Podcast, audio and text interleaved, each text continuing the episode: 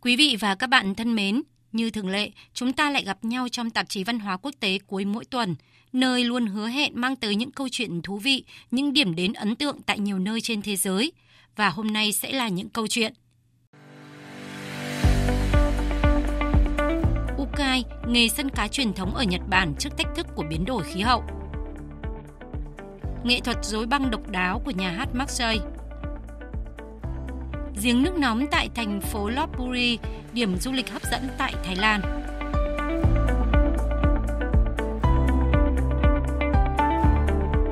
Quý vị và các bạn thân mến, nghề đánh bắt cá đã xuất hiện từ rất lâu đời ở Nhật Bản, trong đó có một hình thức vô cùng độc đáo, chính là bắt cá bằng chim cốc. Đây là sự kết hợp ăn ý và vô cùng thú vị giữa động vật và con người trong lao động. Nghệ thuật đánh bắt cá này được ngư dân Nhật Bản gọi là ukai. Tuy nhiên, truyền thống 1.300 năm tuổi này của Nhật Bản cũng đang có nguy cơ mai một do thách thức của biến đổi khí hậu. Trong tạp chí Văn hóa Quốc tế hôm nay, mời quý vị cùng ghé thăm khu vực sông Nagara thuộc tỉnh Gifu và tỉnh Ibaraki phía bắc Tokyo để tìm hiểu về nghề săn cá truyền thống ở đây. Trong bóng tối gần như hoàn toàn, ngoại trừ ánh sáng của chiếc giỏ dịch lửa treo lơ lửng ở mũi thuyền, Ông Yuichiro Adachi kéo một vài sợi dây, mỗi sợi dây được buộc vào một con chim cốc ở đầu bên kia. Chim cốc thuộc họ chim biển, được mệnh danh là vua săn cá. Chúng được huấn luyện để bắt cá ayu hay còn biết đến là cá ngọt. Đây cũng là phương pháp đánh cá đã tồn tại hàng thế kỷ mà người Nhật gọi là ukai. Về cơ bản, mục tiêu số một của ukai là bắt cá ngọt. Khi trời tối, cá ngọt đang ngủ, bạn nhóm lửa lên và bắt đầu săn cá. Ánh sáng sẽ đánh động cá ngọt nên chúng bắt đầu di chuyển xung quanh để cố gắng trốn thoát. Đó là lúc chim cốc có thể bắt được chúng. Những chú chim cốc, trợ thủ của ngư dân sẽ bơi theo mạn thuyền, lặn sâu xuống nước để bắt cá và nuốt chúng vào cổ họng. Một sợi dây trên cổ và thân chim giữ cho con cá lớn không bị nuốt chừng Cùng một lúc, chim cốc có thể ngậm đến 6 con cá ngọt ayu. Ông Adachi là thế hệ thứ 18 trong gia đình có truyền thống đánh bắt cá trên sông Nakara và là một trong 48 người Nhật Bản cuối cùng đang tiếp tục truyền thống săn cá bằng chim cốc vốn tồn tại suốt 1.300 năm qua. Những ngư dân như ông còn được biết đến với tên gọi là Usho. Trước đây, cá ngọt ayu thường được cung cấp cho Hoàng gia Nhật Bản, nên những Usho cũng được coi là những thợ đánh cá hoàng gia. Trải qua thời gian, kỹ thuật điêu luyện của người săn cá bằng chim cốc còn là một nét văn hóa của đất nước mặt trời mọc. Hiện nay, Nhật Bản đã công nhận bộ 122 dụng cụ đánh cá bằng chim cốc là di sản văn hóa vật thể dân gian quan trọng. Tiếng hô hô của các ngư dân hò lên để kích thích đàn chim cốc và tiếng gõ vào mạn thuyền cũng có tên trong danh sách 100 âm thanh tuyệt vời nhất ở quốc gia này. Tuy nhiên, nghề truyền thống này đang đứng trước nhiều thách thức, chủ yếu là do biến đổi khí hậu – thời tiết trở nên khó dự đoán hơn. Những cơn mưa lớn hơn khiến cho sông Nagara vốn yên bình trở nên dễ bị lũ lụt hơn. Với hơn 40 năm gắn bó với sông nước, ông Adachi chứng kiến rõ sự thay đổi này. Tất nhiên là mực nước và đá trên sông đang thay đổi. Trước đây chỉ có những tảng đá lớn, nhưng bây giờ cát và sỏi thì ngày càng nhiều. Cá ngọt thường ăn rong rêu trên các tảng đá lớn, nên có vẻ bây giờ chúng cũng nhỏ hơn. Tôi cảm thấy như vậy. Các nghiên cứu về môi trường chỉ ra rằng nhiệt độ ở sông Nagara đã tăng lên mức cao 30 độ C, làm trì hoãn thời kỳ sinh sản của cá Ayu tới một tháng. Giáo sư Harada của Đại học Gifu nhận định Do thời tiết ấm lên trong những năm gần đây, lũ lụt lớn cũng xảy ra nhiều hơn. Vì vậy, các nhà quản lý phụ trách dòng sông đã nhanh chóng tăng tốc các công trình cải thiện dòng sông. Điều này cũng ảnh hưởng đến vòng đời của cá ngọt. Khi sản lượng đánh cá bắt đầu giảm, ngư dân phải tìm các cách khác để kiếm sống. Nhiều người chuyển sang làm du lịch, đầu tư các thuyền nhỏ, cho phép du khách có thể vừa ăn uống vừa ngắm cảnh trên sông. Tuy vậy, mực nước sông do lũ lụt hoặc hạn hán cũng ảnh hưởng rất nhiều đến loại hình du lịch này.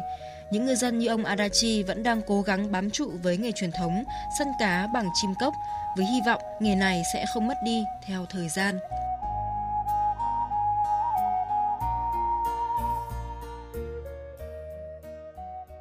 Thưa quý vị và các bạn, Những lớp sóng là một tác phẩm nổi tiếng của nhà văn người Anh Virginia Golf kể về những mối quan hệ, sự chuyển biến, nội tâm của các nhân vật kể từ khi còn là những đứa trẻ cho tới khi trưởng thành.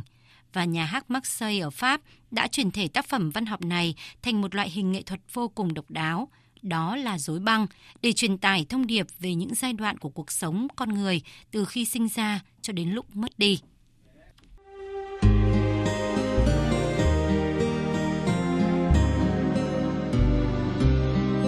Nghệ thuật rối không quá xa lạ với các loại hình nghệ thuật cổ xưa cũng như đương đại, nhưng rối băng thực sự là một khác biệt.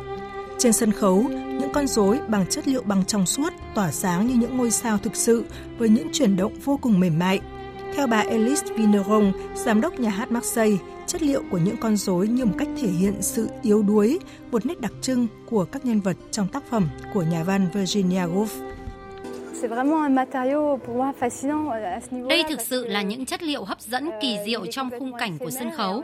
Nó mang lại cảm giác phù du và trong một số trường hợp, nó là sự biến euh, chuyển hoặc đóng băng của nhân vật theo thời gian. Những nhân vật có câu chuyện từ khi còn là những đứa trẻ, giống như lúc chúng tôi đưa nhân vật ra khỏi hộp lạnh lúc khởi đầu buổi diễn, như cách đưa nhân vật quay trở lại thời thơ ấu.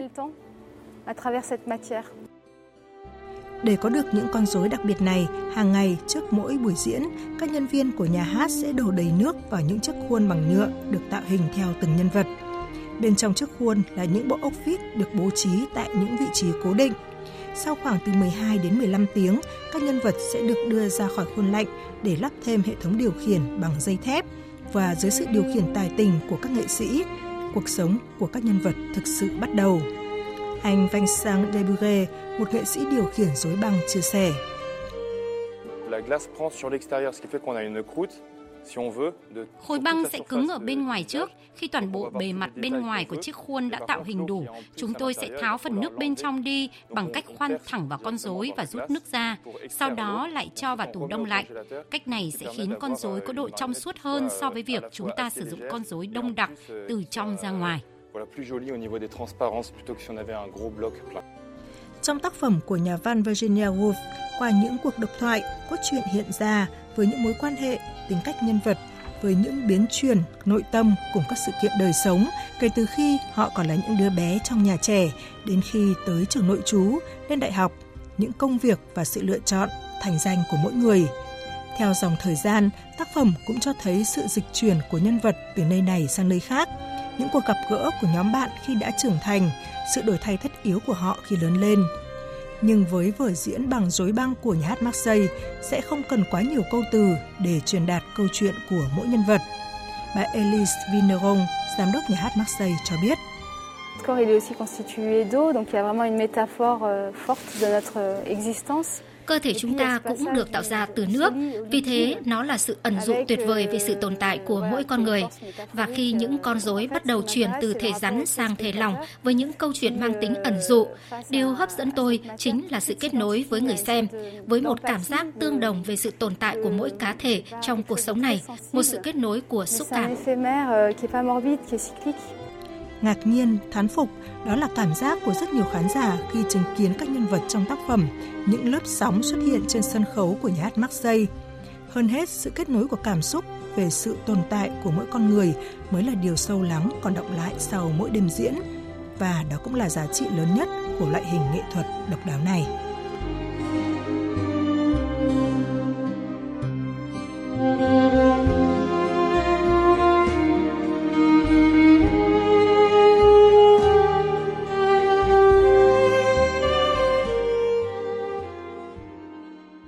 Phần còn lại của tạp chí Văn hóa Quốc tế, chúng tôi giới thiệu giếng nước nóng tại thành phố Lopburi, điểm du lịch hấp dẫn tại Thái Lan. Bài viết do Đài Phát thanh Thái Lan thực hiện. Lopburi là một trong những tỉnh có lịch sử lâu đời và cũng có nhiều điểm du lịch hấp dẫn. Ngoài ra không mất nhiều thời gian để di chuyển từ Bangkok, do đó Lopburi đã trở thành một điểm đến phổ biến của người dân thành phố Đặc biệt trong thời gian này có những điểm thu hút khách du lịch mới mà người dân địa phương gọi nó là giếng nước sôi. Nổi bật với làn nước màu ngọc bích tuyệt đẹp, phải nói rằng đây là một điểm nhấn tuyệt vời của nơi này. Ai đi qua mà bỏ lỡ là một điều đáng tiếc. Ngay khi bạn đến giếng nước sôi, bạn có cảm giác như đang lạc vào xứ sở cổ tích bao quanh bởi những cây lớn nhỏ vươn cành che bóng mát tạo bầu không khí râm mát xung quanh nơi này giữa màu xanh của cây cối kết hợp với làn nước trong veo màu ngọc bích tuyệt đẹp khắp vùng đất. Tất cả những điều này làm cho những người ghé thăm đều ấn tượng, cộng với bầu không khí xung quanh vẫn có sự ấm áp, mát mẻ, yên tĩnh với những cơn gió thổi qua giúp thư giãn suốt cả chặng đường. Ngoài ra, phong cảnh tổng thể rất đẹp, có thể chụp ảnh từ nhiều góc độ khác nhau. Hay ai muốn ngồi ăn uống cùng gia đình cũng vô cùng lý tưởng. Thoát khỏi sự hỗn loạn hoặc thoát khỏi lượng công việc nặng nề, hãy đến nghỉ ngơi tại giếng nước sôi một lần giữa bầu không khí rợp bóng mát của những tán cây lớn ôm lấy bạn một cách yên bình kết hợp với màu xanh của cây lá, hòa quyện với bầu trời, bạn sẽ mê mẩn nơi này cho đến nỗi không muốn trở về. Và khi nhìn xuống bên dưới, bạn sẽ thấy một cây giếng trong xanh tuyệt đẹp như đang ở giữa một thế giới thần tiên. Nếu ai muốn nhìn rõ, hãy đi lên cầu, sẽ nhìn thấy nhiều cảnh đẹp hơn nữa. Những điều cấm là không cho xuống chơi nước, chỉ có thể chiêm ngưỡng vẻ đẹp và trải nghiệm bầu không khí thân mật xung quanh Ngoài ra, một số phần của giếng khá sâu có thể gây nguy hiểm cho khách du lịch. Bạn cũng có thể chụp những bức ảnh đẹp vì có rất nhiều điểm chụp ảnh phổ biến cả trên cầu và trong khu vực cây lớn. Giếng nước sôi nằm ở xã Nậm Sụt, huyện Pattana Nikhom, tỉnh Lopburi. Đây là một điểm thu hút khách du lịch ở tỉnh Lopburi chỉ mất một chuyến đi không lâu từ Bangkok, bạn có thể dễ dàng tham quan vẻ đẹp của nơi này và nó còn miễn phí. Đối với những ai thường xuyên qua thành phố Lopburi hay đang tìm kiếm nơi du lịch không xa thủ đô Bangkok, giếng nước sôi là một điểm rất phù hợp. Bạn sẽ được tiếp cận gần gũi, hòa mình với tự nhiên. Với giếng nước sôi xanh biếc tạo nên cảm giác ấn tượng khó quên